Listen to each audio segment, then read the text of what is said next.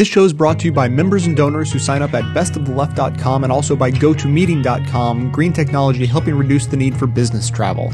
Now, welcome to the award winning Best of the Left podcast with clips today from The Colbert Report, The Rachel Maddow Show, MSNBC, The Thom Hartmann Program, The Progressive, The Young Turks, and Countdown with Keith Olbermann, with a bonus video clip for our iPhone app users from The Daily Show.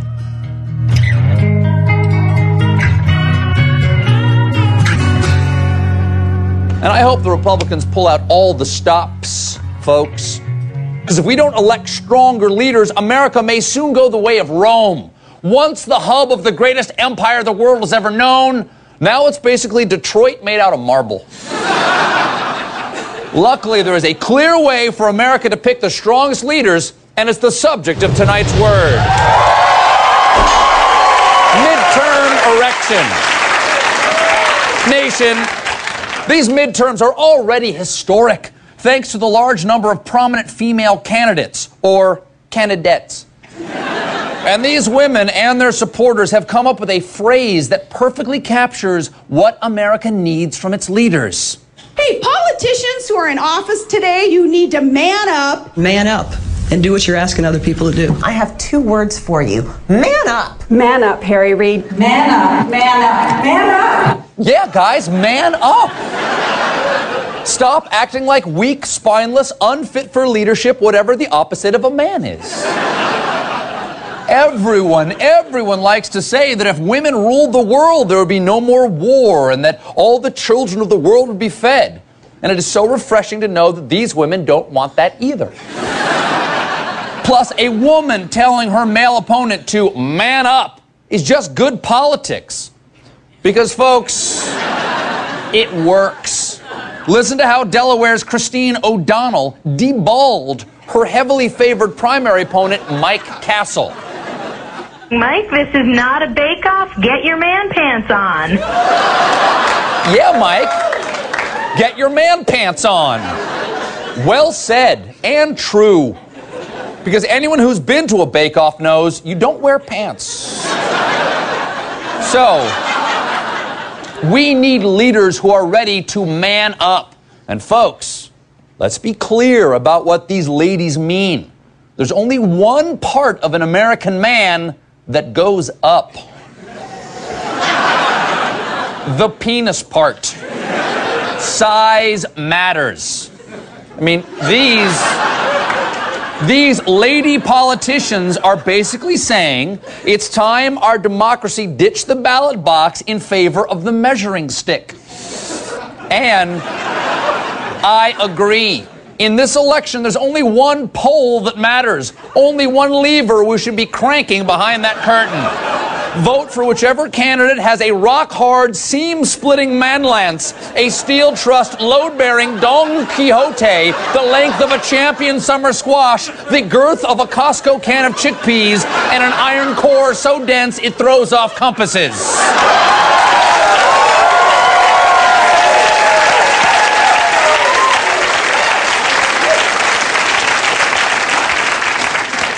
And failing that, we should just elect candidates with giant balls. like these women, who have the huevos to suggest that what leadership actually requires is manning up.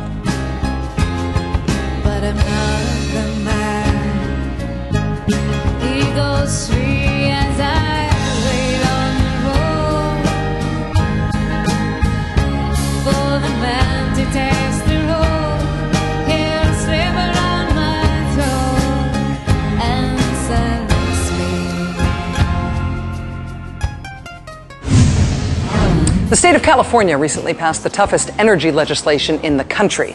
It's a law to reduce emissions and promote alternative energy. Three Tuesdays from now, on Election Day, California voters will get to decide whether or not to scrap that law, to essentially get rid of it.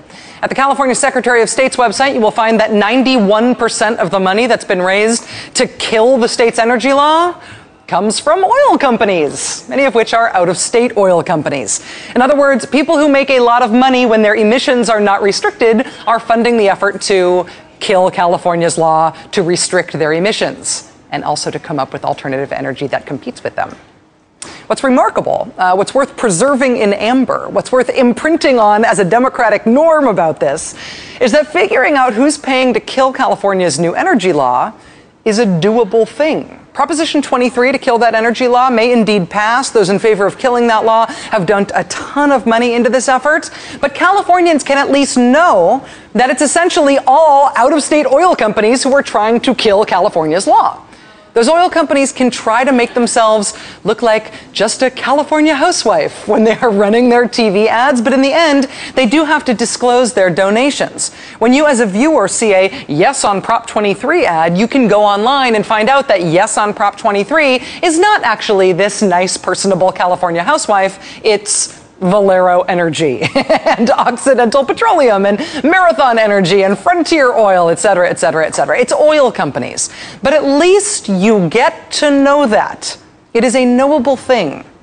And that, this year, counts as a good news story about the small d democratic nature of America's democracy. Because at least in California, politicians from Arnold Schwarzenegger to Gavin Newsom and everybody in between, people who want to protect California's environmental laws, they are at least able to say, we're protecting California's environmental laws from an effort that is 91% funded by mostly out of state oil companies who are trying to gut our state's efforts to protect our own environment. At least they can say that. At least they can make that argument. At least voters can know who is on each team. That is the exception and not the rule this year.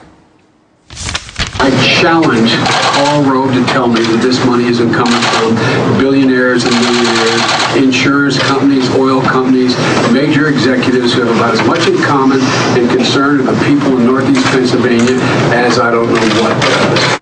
Vice President Joe Biden talking there about a conservative group called American Crossroads, headed by Karl Rove and Ed Gillespie, two of the men who were running the Republican Party under George W. Bush and who apparently now still are, regardless of whose name is on the door at the RNC. American Crossroads originally set a fundraising goal of $52 million for this election cycle. They have reportedly already passed that goal. They're now on track to raise and spend $70 million on anti Democrat campaign ads. Some of what they raise requires no disclosure whatsoever. What has been disclosed, however, is hilarious. As of the last period for which we have disclosure reports, in the part of their funds that they disclose, more than 90% of their money came from three people. Three, count them, three individual billionaires. The New York Times reporting today that last week, Mr. Rove and Mr. Gillespie, quote, received a check for several million dollars from a single donor, whom they declined to identify naturally, nor are they required to identify this person. Uh, this anonymous funding thing is the same charge that the Obama administration is levying right now against the Chamber of Commerce. The Chamber of Commerce not only does not disclose their donors, but they are known to receive foreign money. And so far, the only assurance they've offered that their foreign money doesn't end up paying for the ads they're running is just their assertion that it doesn't. Trust us. We say that's not happening. Trust us or don't. Last night, Vice President Joe Biden made clear that he's on the or don't side. He said, quote, I challenge the Chamber of Commerce to tell us how much of the money they're investing is from foreign sources. Responding to that challenge, the Chamber answered, saying, quote, zero, as in not a single cent. Uh, you know, trust us. that got a double barreled response from the White House. First from Vice President Biden, who shot back, I'm not taking their word for it. Show me. And then from White House Press Secretary Robert Gibbs. If there are organizations raising tens of millions of dollars who won't tell us who their donors are, my guess is they're not telling us for a reason because they have something to hide. The end result of this sustained White House campaign against the Chamber of Commerce, against this anonymous funding stuff, uh, came in a letter from the chamber obtained by the New York Times today. Quote, the chamber will not be silenced. In fact, for the next three weeks leading up to Election Day, you will see us ramp up our efforts. We say we're not using foreign money to influence the elections, and if you keep saying we are, in other words, we'll influence the elections even more with money from who knows where. Tremble before us, American dogs. No word on whether the new round of ads from the Chamber of Commerce will be in Mandarin. This is one of those moments where you can watch the Beltway Common Wisdom calcify before your very eyes.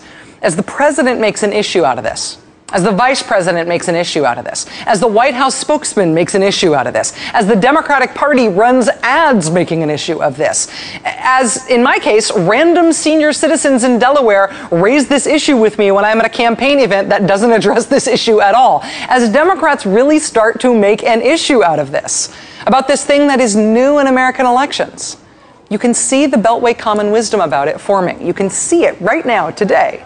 You can see this common wisdom forming that actually this really isn't an issue that Democrats should be talking about. This isn't something that voters care about. This isn't a good thing for Democrats to talk about in this election. Keep hearing that today from Beltway pundits. And you know, sometimes when people are giving that advice, it's not because they think the punch being thrown against them won't hurt them.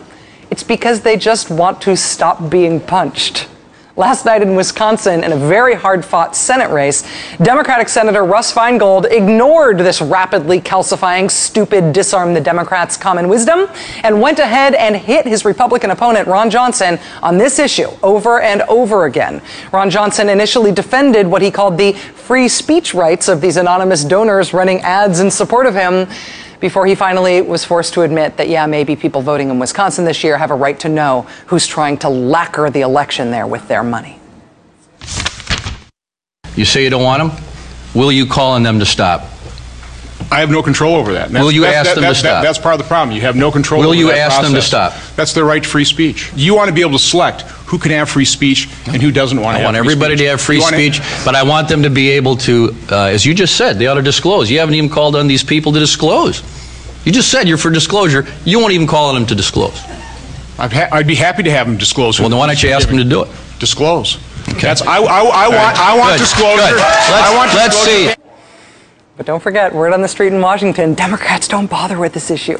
Nothing to see here. People don't care. Never mind those cheering people in the audience, happy about the Republican caving on this issue and having no way to defend his earlier position. Pay no attention.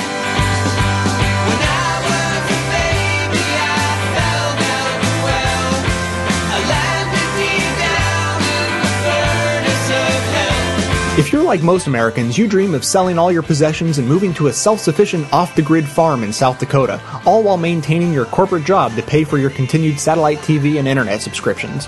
Well, now with GoToMeeting, you can totally disconnect from the rigors of modern life while staying completely connected. Through the use of screen sharing and conference calling through the computer or by phone, you'll be able to meet, collaborate, and present just as though you hadn't just renounced the concept of material possessions.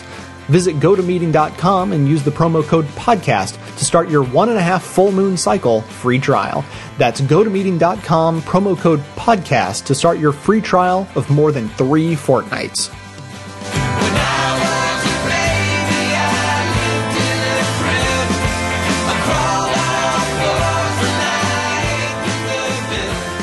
Now, earlier in the show, we talked about campaign finance reform. Here's my proposal for campaign finance reform public financing of elections. Why? Because people work for the folks who pay them. Right now, our politicians are paid by the lobbyists. So they work for them, not us. Money buys votes. It buys the ads you see on your TV sets. It buys campaign staffers and poll tested talking points and mailers and the list goes on and on. These are all the things that are meant to deceive you. The reality is that people and corporations are not spending all that money on lobbyists and politics because they have your best interests in mind. It's because they want a return on their investment. They spend that money to make more money for themselves. Some people complain that if we do public financing of elections, the taxpayer has to pay for the politicians' campaigns. Yes, that's true. But we pay for it anyway.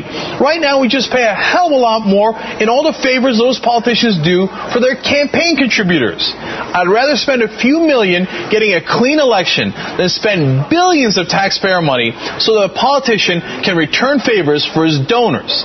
This should not be a conservative or liberal issue. Why would conservatives want their politicians bought any more than the liberals do? We're all sick of it. Changing that system is what got so many people excited about 2008. But that's also why the Tea Party folks want to do their anti-Washington charge. We should be united on this. Listen, I want a country where we go back to having honest debates about pro-life or pro-choice or all other issues of principle. Right now, you can tell who's going to win on any given issue not by the principles involved or even the public polling. You can tell by where the money is. For example, conservatives, I hate to break it to you, but you're going to lose on gay marriage. Not because most of the country isn't with you. That's kind of a split issue. You're going to lose because there's slightly more money on the gay rights side. That's not how we should settle important issues. But the much larger problems are things like national defense, where we buy weapon systems not based on whether we need them or can afford them, but based on which politicians got greased and where the factory's located. We waste trillions of dollars like this. And I haven't even gotten to the most powerful lobby, the banks. They sucked so much money out of the system that we had one of the largest economic crashes of all time. And they're not even done yet. Let me ask you this final question. Do you think all these corporations and rich folks are spending money on politics because it's not good for business? No, obviously they think it's a great investment for them. Nothing brings you better return than buying a United States politician. So do you think it might also be a good investment for us to keep our politicians clean and working for us instead of their donors? I think it'd be the best investment we ever made.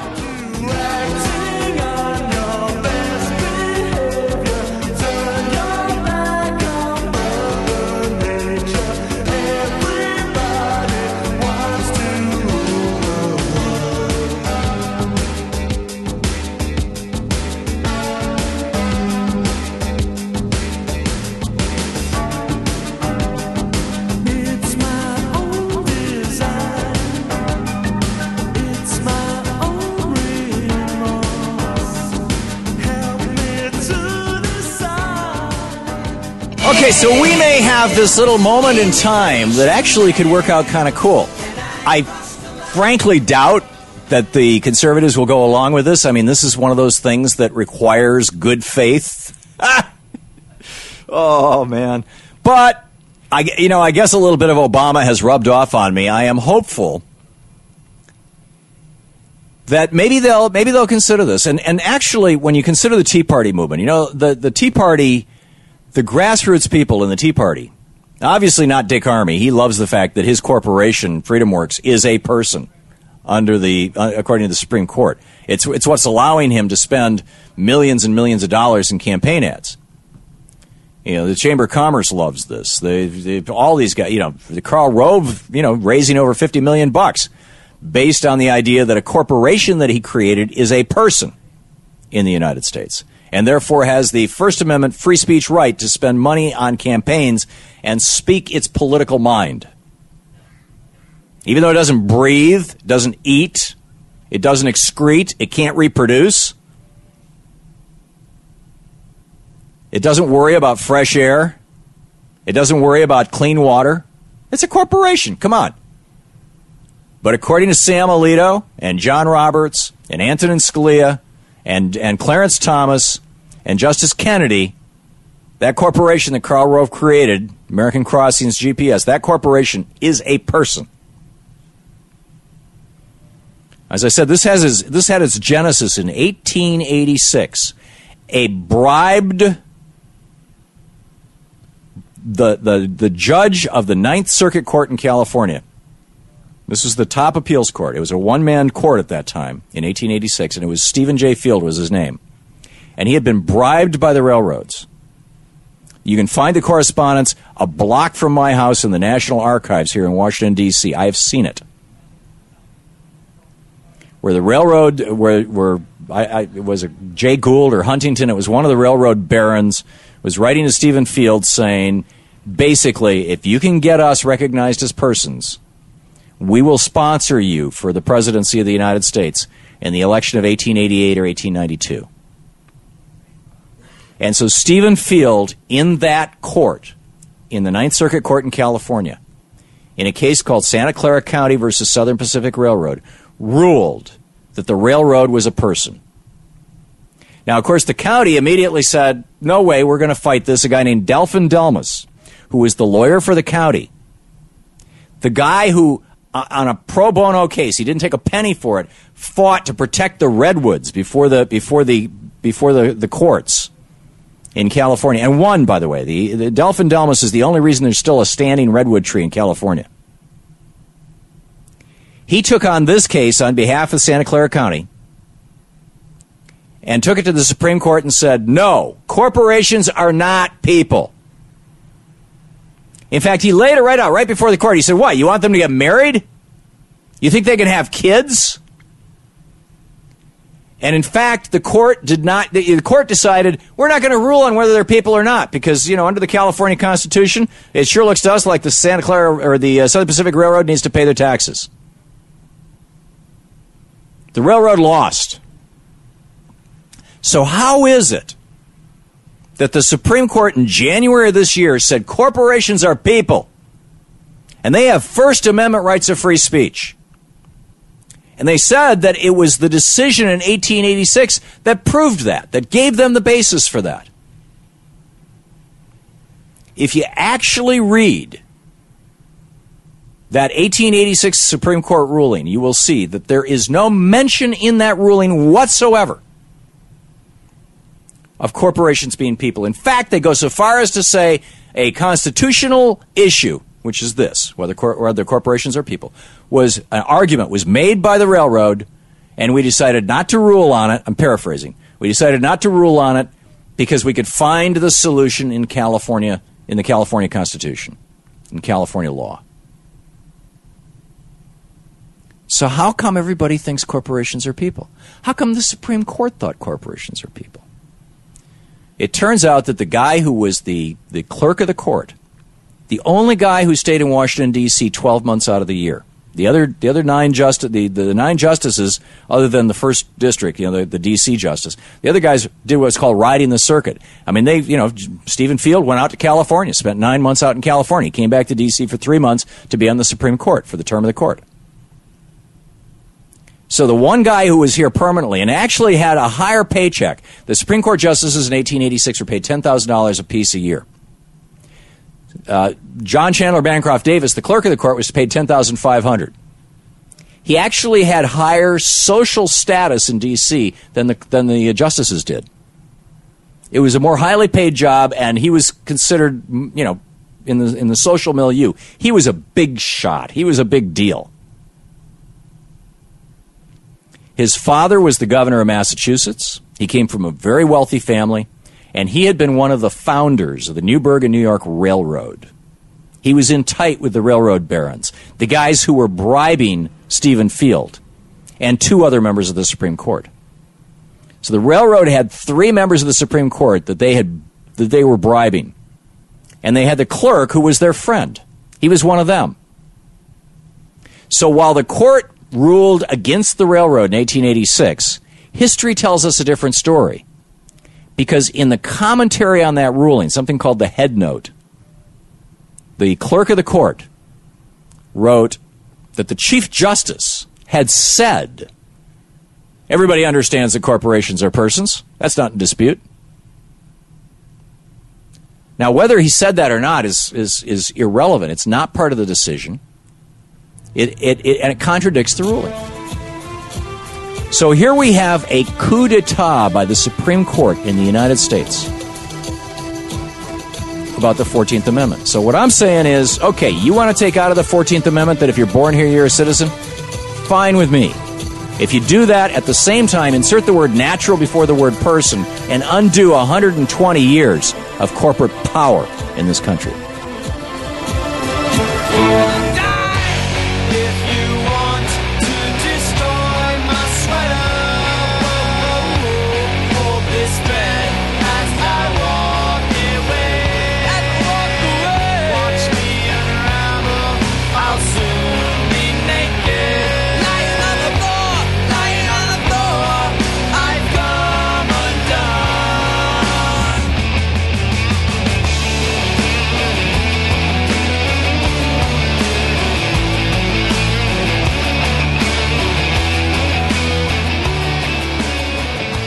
President Obama is on the ropes. People have counted him out, but they have forgotten this guy is an incredible campaigner. And yesterday, he announced a bold initiative that is sure to win back the goodwill of young voters. I think we should have longer school years. More school! Listen, Barry. You may be command nerd in chief but that doesn't mean the rest of us have to suffer. Summer's the best. Next year, we're supposed to go up to Cooper Lake with Billy and Brandon and the guys. Mr. Gauthier bought jet skis and we're going to race. I hate you. This has got to be Obama's worst legislative initiative since the You Forgot to Give Us Homework Act of 2009. Well, thankfully, Obama's days are numbered because last week the Republicans launched their historic pledge to America, which has something to please everyone. Jimmy, pop me a Boehner. If Republicans uh, win the majority in November, it will not be business as usual. It will not be business as usual. It will not be business as usual. Yes, everything's going to be different. We are not going to be any different than what we've been. Except anything. So, you can see. Absolutely. Give it up for John Boehner. Note to self buy pumpkin. Okay. So, you can see. You can see why the Republican base is so pumped. In fact, on the generic ballot of Republican versus Democrat, polls show that Republicans have a four point advantage.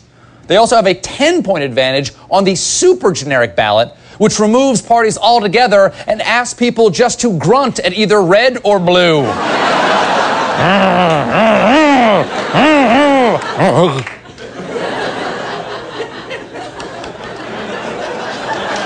Meanwhile, Democrats aren't feeling quite as perky. Jim? The enthusiasm gap we're seeing in this election that likely voters are now more likely to vote Republican. If you look at the enthusiasm gap, it's a 20 point advantage for the Republicans. The Democrats have got to be worried that they've got apathy on their side. Democrats are a little disaffected. Yes, Democrats are feeling disaffected, which is different than most elections when they are stoked with cautious skepticism. In fact, Democratic self loathing has gotten so bad, they've changed their symbol from the silhouette of a donkey to Eeyore eating a whole chocolate cheesecake.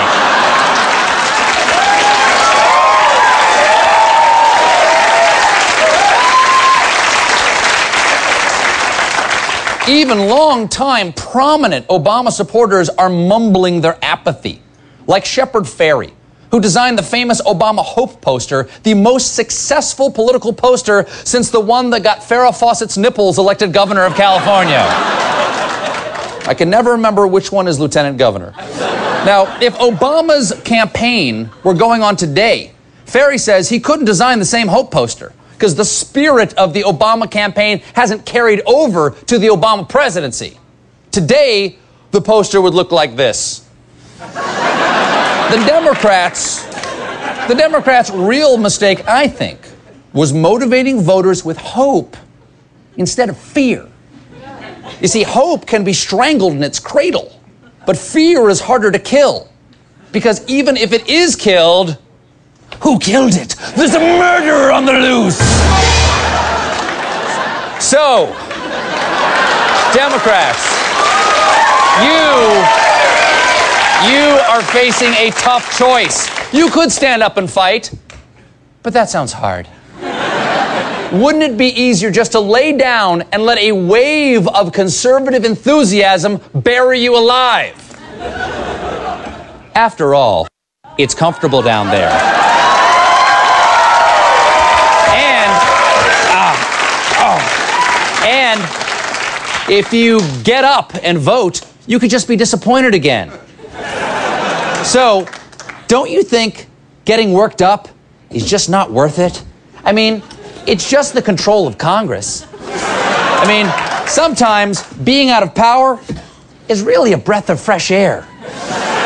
Joining me now to explain what my advice might mean for the Democrats, please welcome Democratic strategist Paul Begala.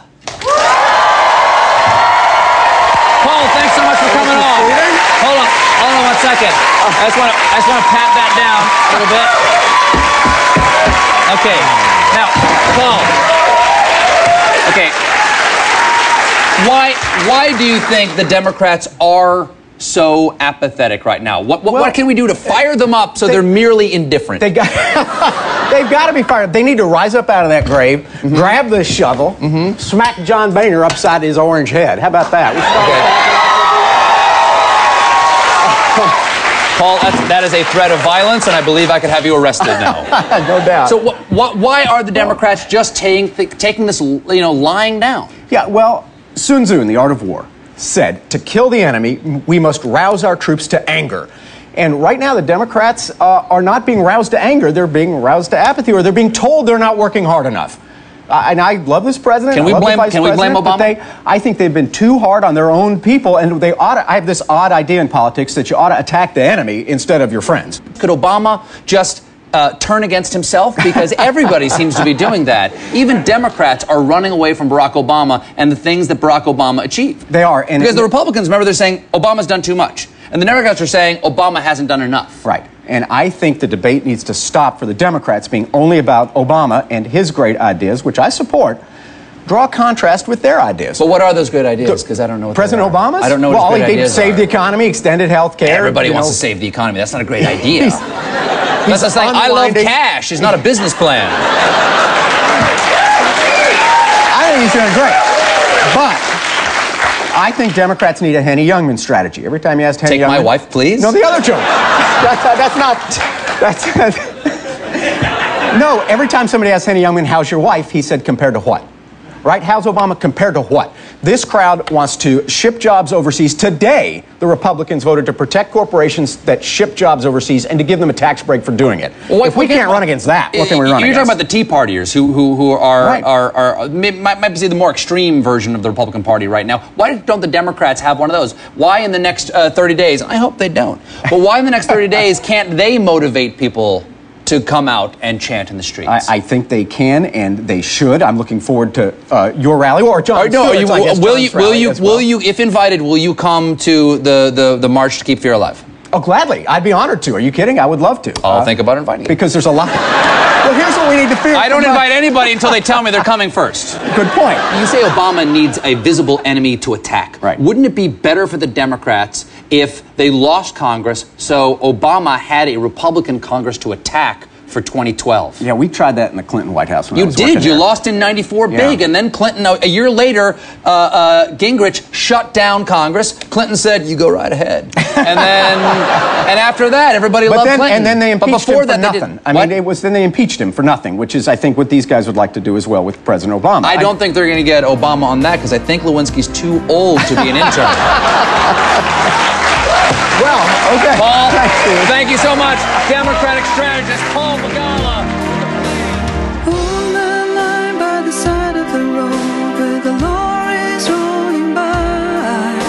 So let's presuppose for a moment that you actually enjoy this show. Now, if that's true, please consider supporting it with a $5 monthly membership. I actually quit my job as a climate activist to pursue this show full time because this is where I felt like my talents could best be put to use and I could have the biggest impact on the world. But I really need your support to keep going. I produce 10 shows a month of fearless coverage on all the hot button issues we face, maintaining a rock solid schedule, posting shows at least every third day. So if all that is worth 5 bucks a month or as little as $55 a year, a little discount for you, please consider signing up for a membership at bestoftheleft.com. Members even receive bonus audio and video content on top of the rest that doesn't make it into the final cut of the show. So please, again, check out the membership tab at bestoftheleft.com. Thanks so much for your support.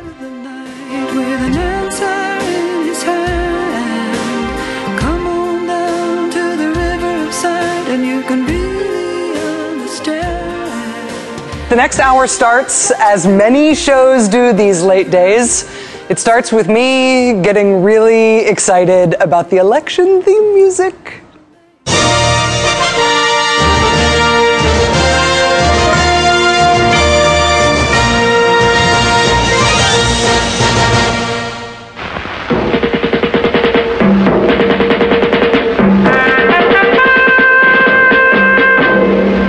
Following program is part of the intensive coverage of election year 64 by NBC News. Results in yesterday's general election are still trickling in.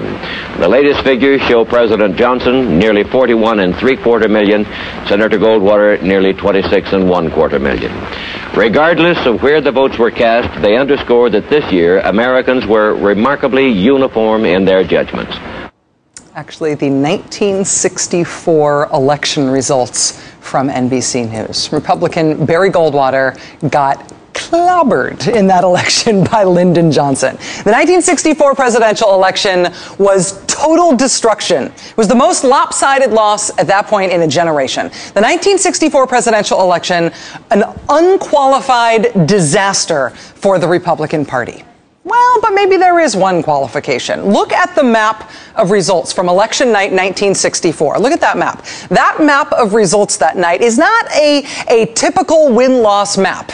It's sort of funny, right? I mean, overall, Barry Goldwater got completely destroyed, except that he won his home state of Arizona. Okay, that's fairly normal for a candidate to carry their home state. Where else did he win? He also won the Deep South solidly as a block. That's all he won outside his home state. Look at that. It was a total electoral drubbing for the Republicans, but one that had sort of a silver lining. I mean, Republicans never won the Deep South back then. Look at the previous elections from around that time. 1960, John Kennedy carried many of those same southern states for the Democrats. In 1956, the South was just about the only place that voted Democratic. 1952, same thing. Look at that. Look at that. That was the typical pattern for that time in American history. The Republican Party in that election, right, in 1952, winning everywhere else, but not the South because the South was solidly Democratic. But 1964 comes along. Barry Goldwater comes along. He can't win anywhere else, but he wins the South convincingly. What explained that? How did Barry Goldwater flip the South in 1964? What else was going on in 1964? Oh, the other big thing happening that year in politics the signing of the 1964 Civil Rights Act. Barry Goldwater was against the 1964 Civil Rights Act. I am compelled to urge uh, Negroes and all people of goodwill to vote against him. His election would be a tragedy and certainly suicidal almost for the nation and the world. Regardless of how conservative hero Barry Goldwater's position on civil rights affected his candidacy all across the country, it very clearly branded him in the South in a very specific way. Barry Goldwater won the South. It is the only place that he won. And that fact changed Republican politics. That Southern miracle of anti civil rights, Barry Goldwater, got noticed. Four years later, Republican Richard Nixon won the presidency with a strong Republican showing in the South.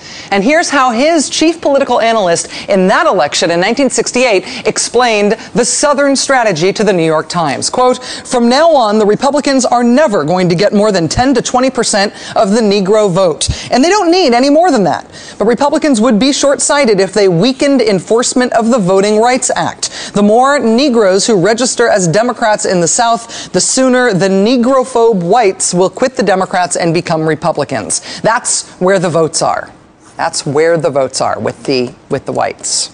Again, this th- that was not some some liberal complaining back then. This is what Republicans were doing. This was this was Republicans in their own words. Republicans at the time, in their own words, explaining what they were doing. It was an overt, debated, deliberate strategy. Let us write off the black vote, but let us lock up every single white vote. Let us make sure that if we get every single white vote, we don't go out of our way to ensure that there's a lot of black people voting. Because if we can do those two things, if we can make sure that there aren't too many black people voting and every white person voting is voting for us, then we win. That's where the votes are. This is a strategy about which Republicans, of course, now say they feel bad. Back in 2005, former Republican Party Chairman Ken Mehlman apologized to the NAACP for his party's use of the Southern strategy in the 1960s and the 1970s. The current RNC chairman, Michael Steele, admitted earlier this year that the Republican Party employed the Southern strategy for more than 40 years. Mr. Steele was not bragging on that when he said it. Within the last few years, we've also seen former Republican Senator Trent Lott lose his job as Senate Majority Leader and essentially get drummed out of public life after he made pro segregationist comments about Strom Thurmond. We saw Virginia Republican Governor George Allen careened violently out of potential presidential contention after his bizarre macaca comments on race. But this year, this year, ha- have you noticed there haven't really been any macaca moments? I mean, correction, actually, there have been a ton of macaca moments. There's been a ton of moments, ton of instances of people saying and doing shocking things about race, but the effect has not been the same. There has not been the ensuing embarrassment you might expect. Nobody's getting in trouble for it. when you look at, let's say, the first one, and I have a hard time pronouncing her name, Sarah, is um, The first uh, Supreme Court justice, justice that Obama named was what? Starts with an S. Sar- God, I can't remember her name. Sarah Minor, Sarah Minorgan or something. Sarah Morgan. Sarah Morgan. No, it's not Sarah Morgan. Sotomayor. Sana, how do you pronounce it? Sotomayor. Sotomayor. Okay, let's just take her for example. John Raese, Republican Senate candidate in West Virginia, letting everybody know that he has no intention of remembering or correctly pronouncing any of them Spanish sounding names. Also, Asian names, no matter how easy they are to pronounce. Here's John Raese referring to President Obama's Energy Secretary, Dr. Stephen Chu. He just brought to Charleston yesterday Dr. Cho, or Dr. Chow, or Dr. Chow Ming. I don't know what his name is. Dr. Chow Mein. Get it? Get it? Because he's. You know, that could have been John Raese's macaca moment. Either of those could have been John Raese's macaca moment, but apparently not this year. Apparently that isn't happening this year. Then in Nevada, there's Sharron Angle, who ran this ad showing these scary, scary brown people taking away college education uh, from a very, very all white crowd of college student victims. Uh, when she was confronted about this by a Hispanic organization at a Nevada high school, um, this is, uh, you see, there's the white college student victims. Uh, here's what happened when she was confronted about it. Why is it that in all your commercials, how's the image of Latinos? What do you see when you hear, and I quote, illegal aliens?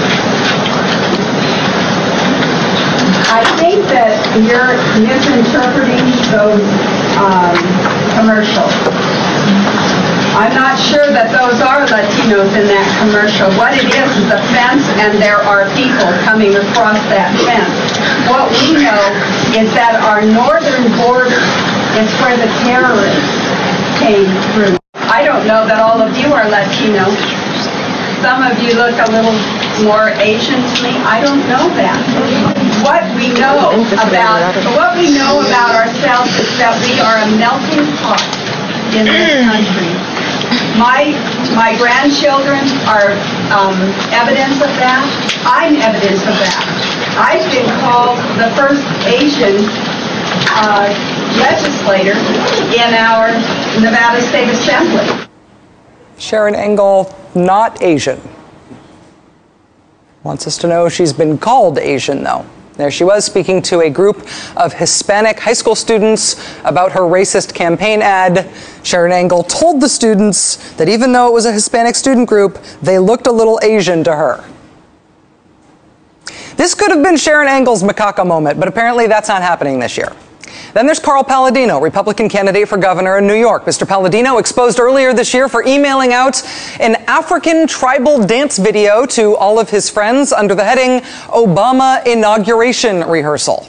Uh, or there's uh, this one, his email that's President Obama and First Lady Michelle Obama dressed as a pimp and prostitute. A photoshopped image that Mr. Paladino emailed out under the heading White House Ball. Either one of those things could have been Carl Paladino's macaca moment, but apparently that's not happening this year. Take also Tom Tancredo in the running for governor in Colorado. Tom Tancredo earlier this year lamented to a Tea Party audience that this country has done away with literacy tests as a requirement to vote.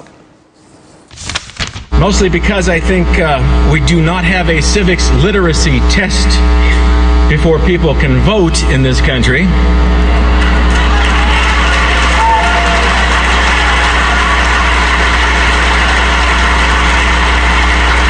People, people who could not even spell the word vote or say it in English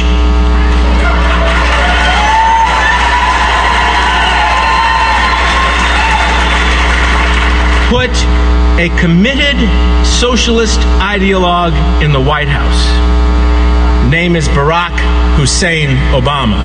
Tom Tancredo recommending bringing back something we did used to have in this country literacy tests for voting.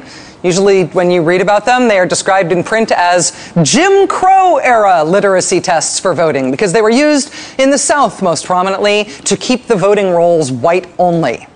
Suggesting a return of Jim Crow era literacy tests for voting could have been Tom Tancredo's macaca moment. But I guess that's not happening this year. Some of the latest polling out of Colorado actually shows Tom Tancredo within five points of the Democrat in the governor's race there right now. Suggesting a return to literacy tests wasn't going to be a macaca moment for Tom Tancredo in this year. It wasn't going to happen in this year, when, when, not with, with candidates on the ballot like Rand Paul of Kentucky. Would you have voted for the Civil Rights Act of 1964? I like the Civil Rights Act in the sense that it ended discrimination in all public um, uh, domains, and I'm all in favor of that. But you had to ask me the but. Um, I don't like the idea of telling private business owners. I abhor racism. I think it's a bad business decision to ever exclude anybody from your restaurant. But at the same time, I do believe in private ownership. Rand Paul arguing against the 1964 Civil Rights Act, making almost the exact same arguments that Barry Goldwater made against the 1964 Civil Rights Act back in 1964. In my home state, we have very few public places that remain segregated by pointing out to business people that it is morally wrong to practice uh, discrimination, and it's also economically bad. This type of approach, while I know it's time consuming, it is having its effect, will have its effect, and I think it will achieve what we want. Eventually, the South will desegregate itself. Beyond all these 1964 moments uh, from top of the ticket Republicans in this election year, there's also been a lot of little known Republicans having 1964 moments as well. Uh, it's the obscure Republican running for Congress in Oregon, who was a guest on this show. He has decided to keep in print as part of his homeschooling curriculum a racist 19th century book about how childlike and unintelligent the Negro is. Uh, there's a gentleman named Jim Russell, a Republican House candidate in New York State, who is an overt white supremacist. It's not all inevitable that the whites will become a minority in their own country. And I would like to ask Jared Taylor if he thinks that as more and more white Americans realize that they're becoming outnumbered, whether there will be a rise in white activism. What are you afraid of? I mean, outnumbered. You, I mean, what is this? A game of, of, of sort of choose up sides? Go every ahead, group Jared. in Tell 'em what- America, every group in America stands for its own. It's about time that we did too. It's about time that we did too. Uh, that guy's running for something this year. He's running for Congress on the Republican ticket in New York State. There's also Bob McDonnell, the Republican governor of Virginia, putting out the proclamation on Confederate History Month that makes no mention of the fact that slavery had something to do with the Confederate cause. It's that local Republican Party chairman in Virginia who this week got busted for sending out a racist joke about how his dog should be eligible for welfare because his dog is, and I quote, black, unemployed, lazy, can't speak English, and has no clue who his daddy is. We wanted to do a story tonight. At news meeting today, what we pitched was, what I pitched was a, a story tonight about whether there is anybody calling foul when candidates say bigoted things. Whether anyone is saying, whoa, when politics takes a turn toward not really politics at all. And I thought we would have a couple of examples that we would investigate. We ended up shooting into the double digits of examples and ultimately just stopped taking down new ones in the interest of time. This isn't a here and there one off accidental thing happening in the elections this year. There's a ton of this stuff. The Barry Goldwater experience in 1964, writ large, is still the great modern story of Republicans blowing an election, Republicans losing. Writ large, that's the Barry Goldwater 1964 story. Writ small, though, it is a story of Republicans learning how to lock up the white vote. Republicans learning that strategically, mathematically, sometimes it makes sense to turn every minority voter against you and have that be the cost you pay to lock up all the white votes. As Richard Nixon's chief political analyst explained back in 1970, the more Negroes who register as Democrats in the South, the sooner the Negrophobe whites will quit the Democrats and become Republicans, and that's where the votes are. That's where the votes are. Does this work in 2010? Does this work in more than just the South? Does this work in what's expected to be a low turnout general election? The Southern strategy now means floating the Dr. Chow Mein stuff. It means floating the Anti Civil Rights Act arguments. It means floating the racist jokes, bearing the criticism for it, but locking up the white vote in compensation. Of course, the other side of it is that you have to hope that not too much of the minority vote and the pro civil rights white vote turns out against you.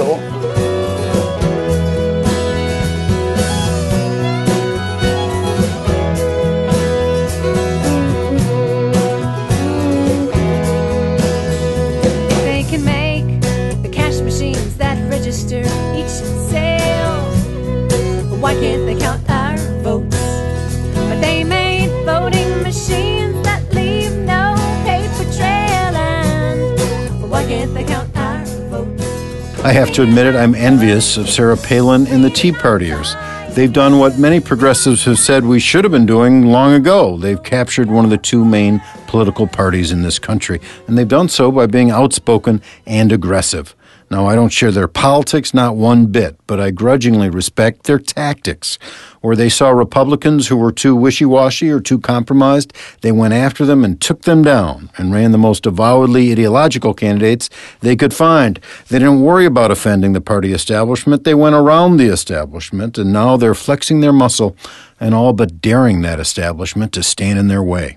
As Sarah Palin just said, some in the GOP, it's their last shot, it's their last chance. And she warned the establishment that if they don't surrender, she can take the grassroots with her and start a third party. Now, no major figure within the Democratic Party has had the guts to do this. And with the exception of outsider Ralph Nader, for too many years, most progressives have played nice and played along. Now, Palin is playing us for fools.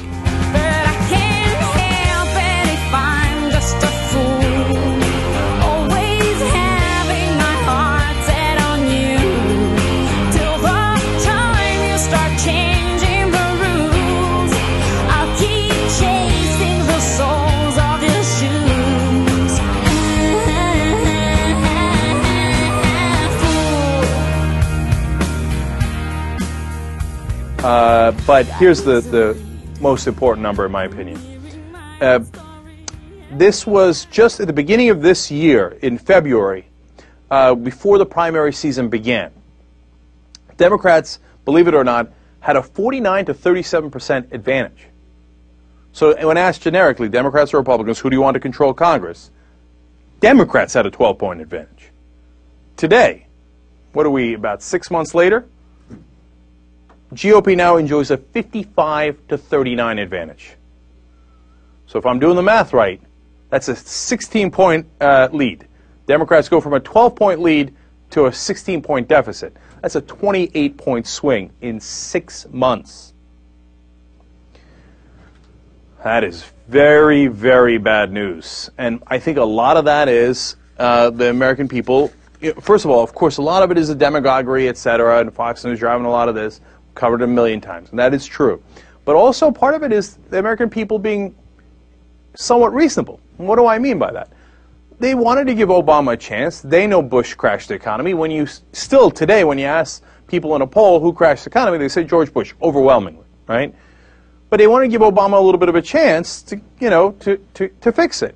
And they did. And now we're coming up to an election, and it's been nearly two years. And they look around, they go, is it fixed? Is it fixed?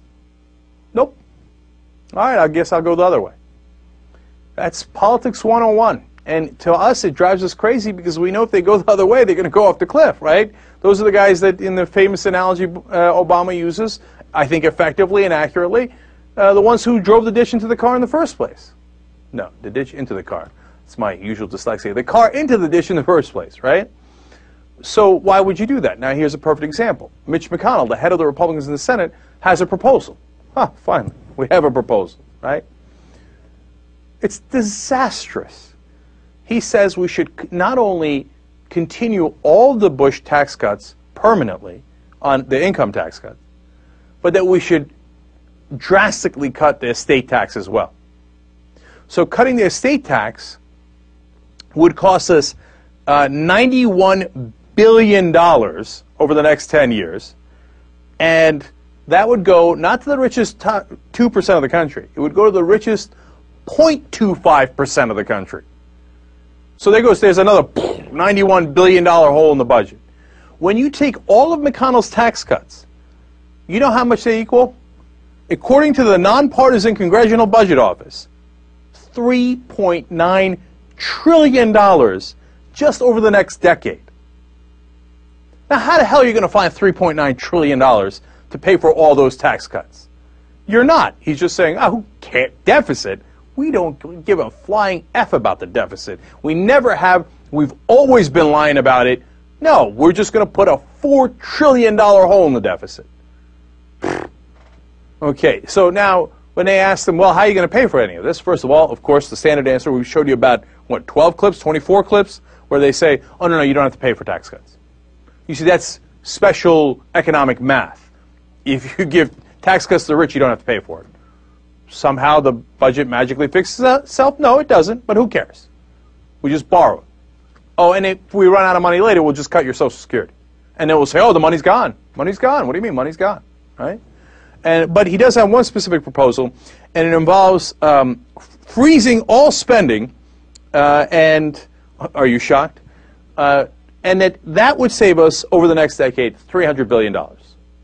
Oh, that's great. That's great. That's about what? 7 or 8% of the size of the hole that he's going to create? So he creates a $4 trillion hole and plugs it with $300 billion by freezing all spending. Of course, not defense spending. Those guys still have to get rich. So, look, I'm telling you, man. In fact, not only am I telling you, but you should. Thank you for uh, anything. Damn it. No, you should. Tell your friends, tell your neighbors, tell Randy Gonzalez. I'm coming. No, I, I'm not coming. They're coming. Okay. Seriously, tell Randy Gonzalez. If you're going to go vote for the Republicans as a protest vote of the Democrats, I know why you're doing it. But don't do it, man.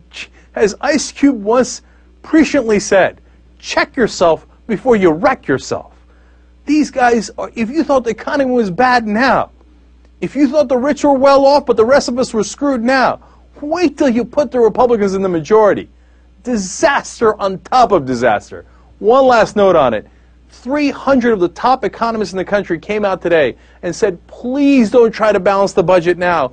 You have to do stimulus spending. You have to create jobs. If you create jobs, those people then have money to pay taxes. It balances the budget better. It accomplishes both goals. Get people back to work.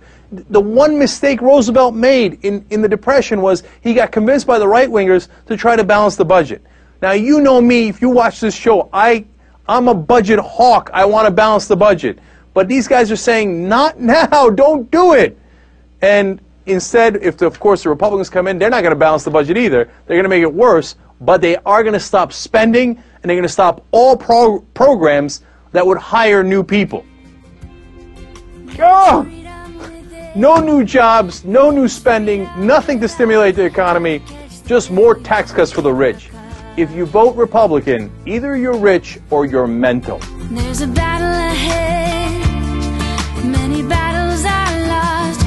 you never reach the end of the road while you're traveling with me. You can support this podcast at no additional cost yourself when you shop at Amazon through a special widget posted at bestoftheleft.com.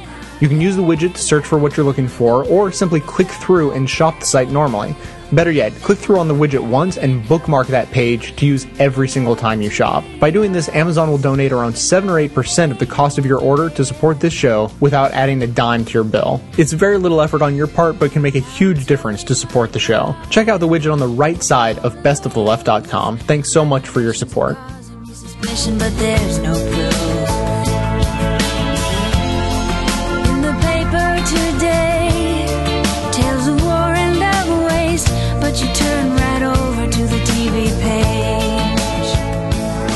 Let me tell you, that is something that happened in Germany when the Jews were walking into the furnaces. And they walked in there and didn't even try to stop or fight their way. They walked in because they did not believe that this was happening. They didn't believe that the, uh, that humanity could be so evil, so downright ugly. And they just walked into the furnaces believing that the people would do right. I'm submitting to you tonight that that's where America is right now. We're believing that they will do right. They will not do right. Adrian said it best. They are our enemies, and we must resist them. So, hey, that guy's running for Congress. That's Stephen Broden, Republican nominee for Congress from the great state of Texas, 30th District. That was not a super secret exclusive tape of the Republican nominee, Mr. Broden, saying America is like Nazi Germany being marched into the ovens right now. Uh, that was at a Tea Party rally in Fort Worth last year. We got that off the YouTube. That is on the record on the permanent internet record. Despite that, the National Republican Party is so behind this guy's candidacy that Chairman Michael Steele drove his giant red Fire Nancy Pelosi bus all the way to Mr. Broden's district to campaign with him. Uh, Whether you're talking about a Haley, a Nikki Haley in, in South Carolina, a Tim Scott, uh, Pastor Broden here, uh, there is a, a huge um, opportunity for us to to show uh, the other side uh, of who we are and what we believe. Now, thanks to WFAA in Dallas, we know a little bit more about that uh, who we are and what we believe thing. Broden said in June 2009 there is a solution. We have a constitutional remedy here. And the framer says if that don't work, revolution. Broden says revolution first means at the ballot box, but a violent overthrow is an option. Our nation was founded on violence. In 2010, you would urge that as an option, though? The option is on the table. I don't think that we should ever remove anything from the table as it relates to our liberties and our freedoms. To be clear, the thing he is saying that is on the table, that will not be removed from the table, is the violent overthrow of the U.S. government. Not a metaphor. That's what he means.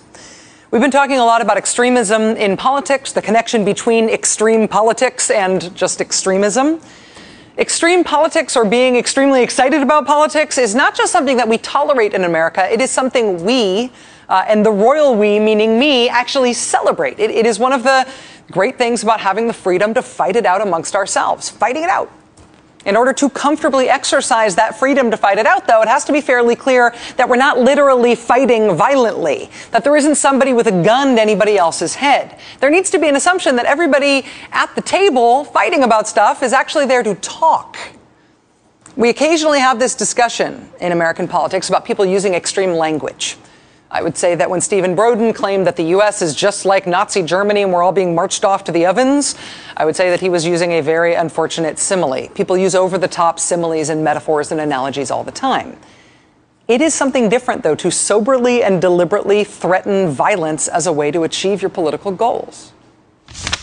Our nation was founded on violence. In 2010, you would urge that as an option, though? The option is on the table. Stephen Broden is a candidate who most people in the United States have not heard of before. But he is a major party candidate for Congress. And the National Republican Party has fully endorsed him, and the Republican Party chairman did an event with him. It should be noted that the party's highest profile Senate candidate has also made substantively this same threat over and over and over again. You know, our founding fathers, they put that Second Amendment in there uh, for a good reason, and that was for the people Thomas Jefferson said it's good for a country to have a revolution every 20 years. I hope that's not where we're going, but you know, if this this Congress keeps going the way it is, people are really looking toward those Second Amendment remedies. They're saying, "My goodness, what can we do to turn this country around?" We can do a lot of things to turn this country around. That's what this whole thing is about. That's what we're supposed to be arguing about. That's what the election is about. That's what the whole election process is about. That is what our freedom to speak, peaceably assemble, and petition the government for redress of grievances is all about. But threatening that you'll violently overthrow the government or that conservatives should be expected to try that if they don't get what they want from the ballot box is not politics. It is against politics. It seeks to overrule politics by force. This has not turned out to be a typical election year.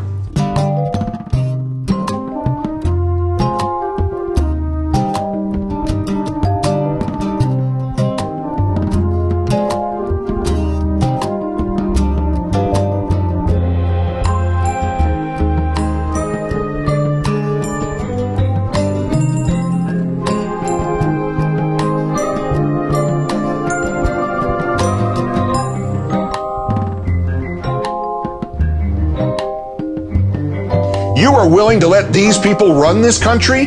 This is the America you want?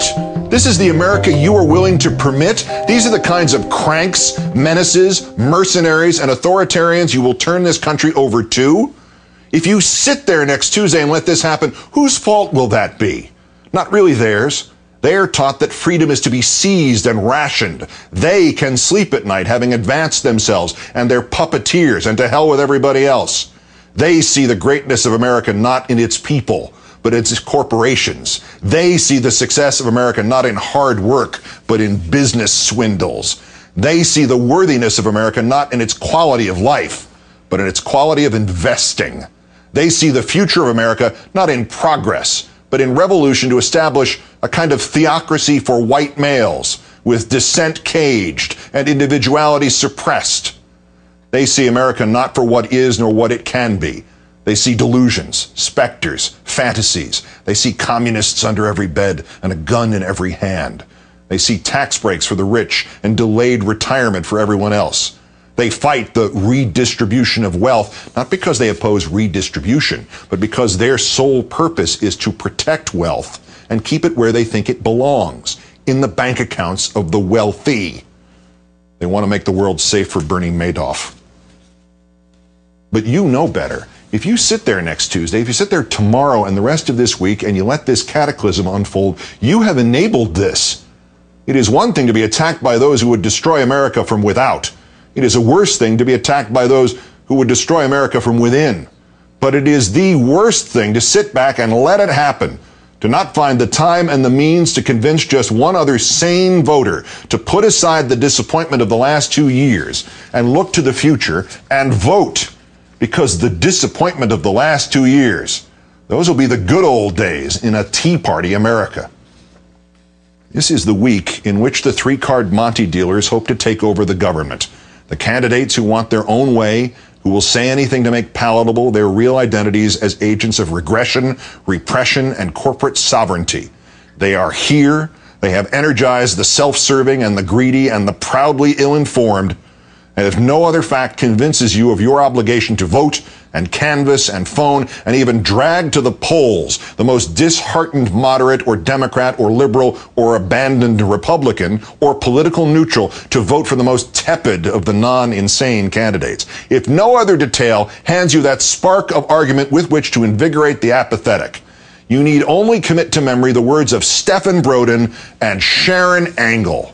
She can run from reporters, but she cannot run from this quote from January and all the horror and insurrection it implies. Thomas Jefferson said it's good for a country to have a revolution every 20 years. I hope that's not where we're going, but you know, if Congress keeps going the way it is, people are really looking towards those Second Amendment remedies. Sharron Angle too subtle for you? Second Amendment remedies? Guns instead of elections? Too implicit? Fortunately, to our rescue, to the speeding of the falling of the scales from our eyes, comes the Tea Party and Republican nominee for the 30th Congressional District of Texas, Pastor Stephen Broden. Our nation was founded on violence, he said, on tape. Was armed insurrection, revolution an option in 2010? The option is on the table. I don't think that we should ever remove anything from the table. However, it is not the first option. Thank you. The attempt to overthrow the government of the United States by violence is not the Tea Party's first option. Next Tuesday is the first option. The words are those of Nedrick Young and Harold Jacob Smith from the screenplay from the movie Inherit the Wind. As the attorney for the man on trial for teaching evolution, Spencer Tracy cuts to the gist. Fanaticism and ignorance is forever busy and needs feeding, and soon, Your Honor, with banners flying and with drums beating, we'll be marching backward, backward through the glorious ages of that 16th century when bigots burned the man who dared bring them enlightenment and intelligence to the human mind. The angered judge replies, I hope counsel does not mean to imply that this court is bigoted. The attorney mutters, Well, Your Honor has the right to hope. The judge warns, I have the right to do more than that. The attorney explodes. You have the power to do more than that. And you have the power to do more than that.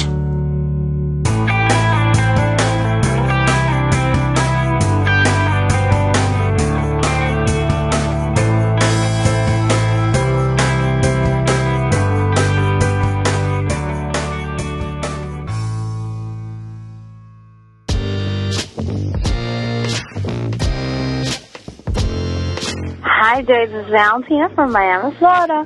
What the fuck is up with this Republicans beating on Democrats protesting outside their offices? Why are people getting beat up by the police?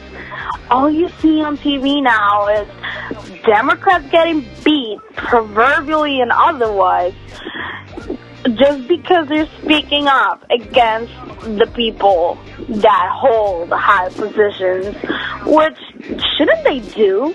Don't, you know, they pay the salaries with their hard-earned money paying fucking high taxes? One would think that would be the process.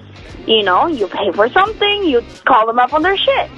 But no, they're getting beat up, and we're letting them as Democrats and as independents, as liberals, as open-minded individuals, we need to stand up and call them on their shit and say, what the fuck is wrong with y'all? Do something, people. Don't just sit and take it. Protest. Rally. Speak the fuck up. Otherwise, um, everything is happy and dandy in Florida, apparently. I hope you're well. Keep up the awesome show. I love you. Bye. Hey, this is Rachel Ann from Reno, Nevada, and I just wanted to thank you so much for producing such a great podcast. Um, I'm only 16, so it's really hard to talk about politics with my friends, so because none of them are informed. And this is just a really great way to satisfy my need for that stuff. And this past week's, this last episode the, about the drug war was great. I literally was cheering during it, and so thank you so much for consolidating all the stuff and making just a really great, great podcast. Thank you so, so much.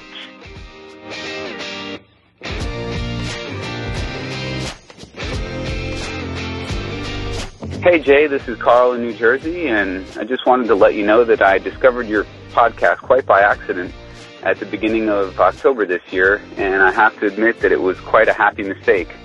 It really couldn't have come at a better time for me as I was falling into the trap of not caring that much about politics anymore and thinking that all politicians were the same. Uh, but after listening to your shows uh, leading up to the election season on the important issues of the day, I have to admit I'm fired up. I'm excited to go vote next Tuesday. And I've even got my wife, who was suffering a little bit of uh, election malaise herself, uh, coming with me.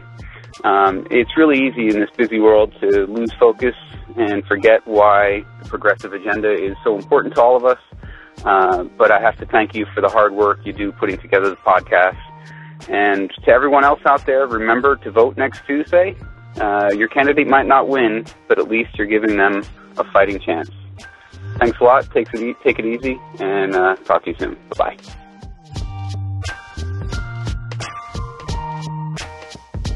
Thanks for listening, everyone, and thanks to all those who called into the voicemail line. If you'd like to leave a comment, question, or activist call to action yourself to be played on the show, the number to dial is 206 202 3410. We're way over time, but this is a supersized show for the election, and I'm going to take a couple minutes to comment about the Daily Show Colbert rally that happened over the weekend.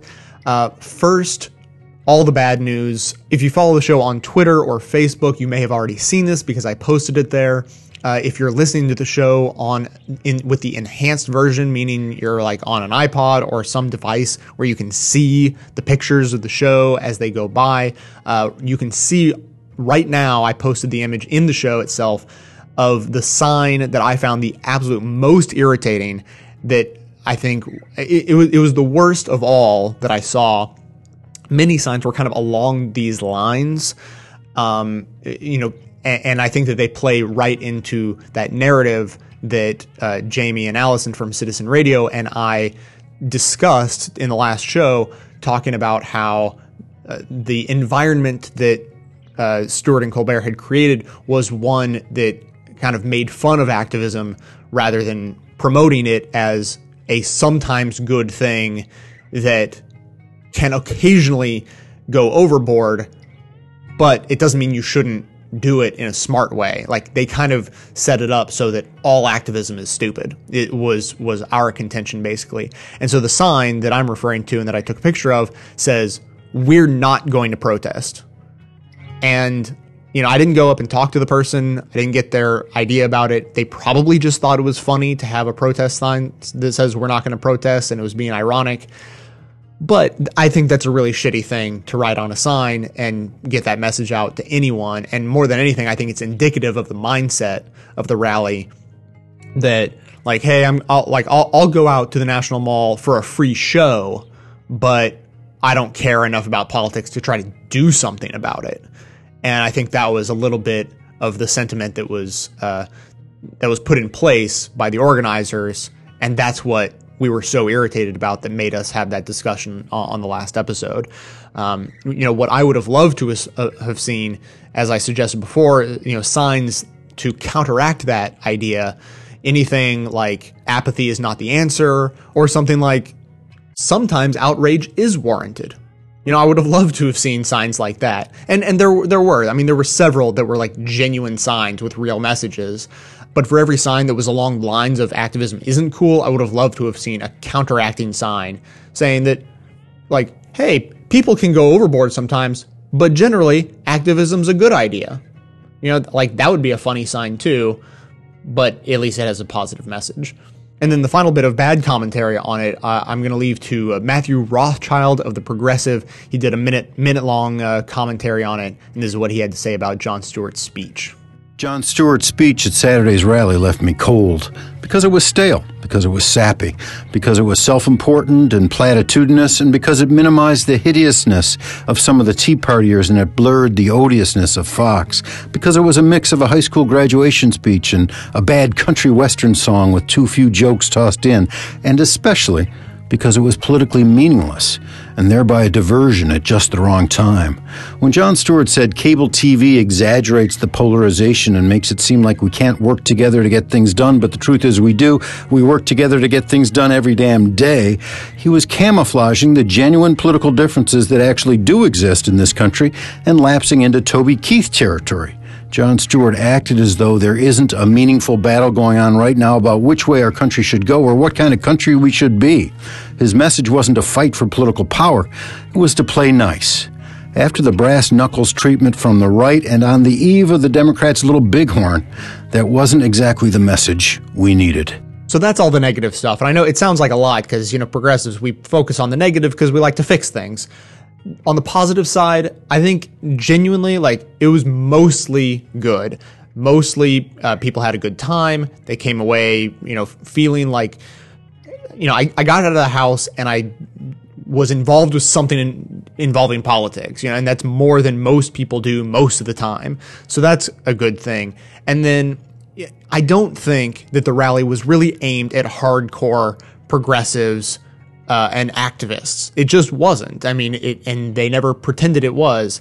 Uh, and so this is how I think it could play out in a positive way for the people sitting at home who are they they uh, receive their political information almost by osmosis. They just kind of they hear this or that and barely pay attention, and from that develop their idea of what's happening in the world politically. They people could be sitting at home thinking, well, everyone says the Democrats are going to lose. I guess they've been screwing up. Everyone's talking about the Tea Partiers. You know, apparently that's a big movement going on.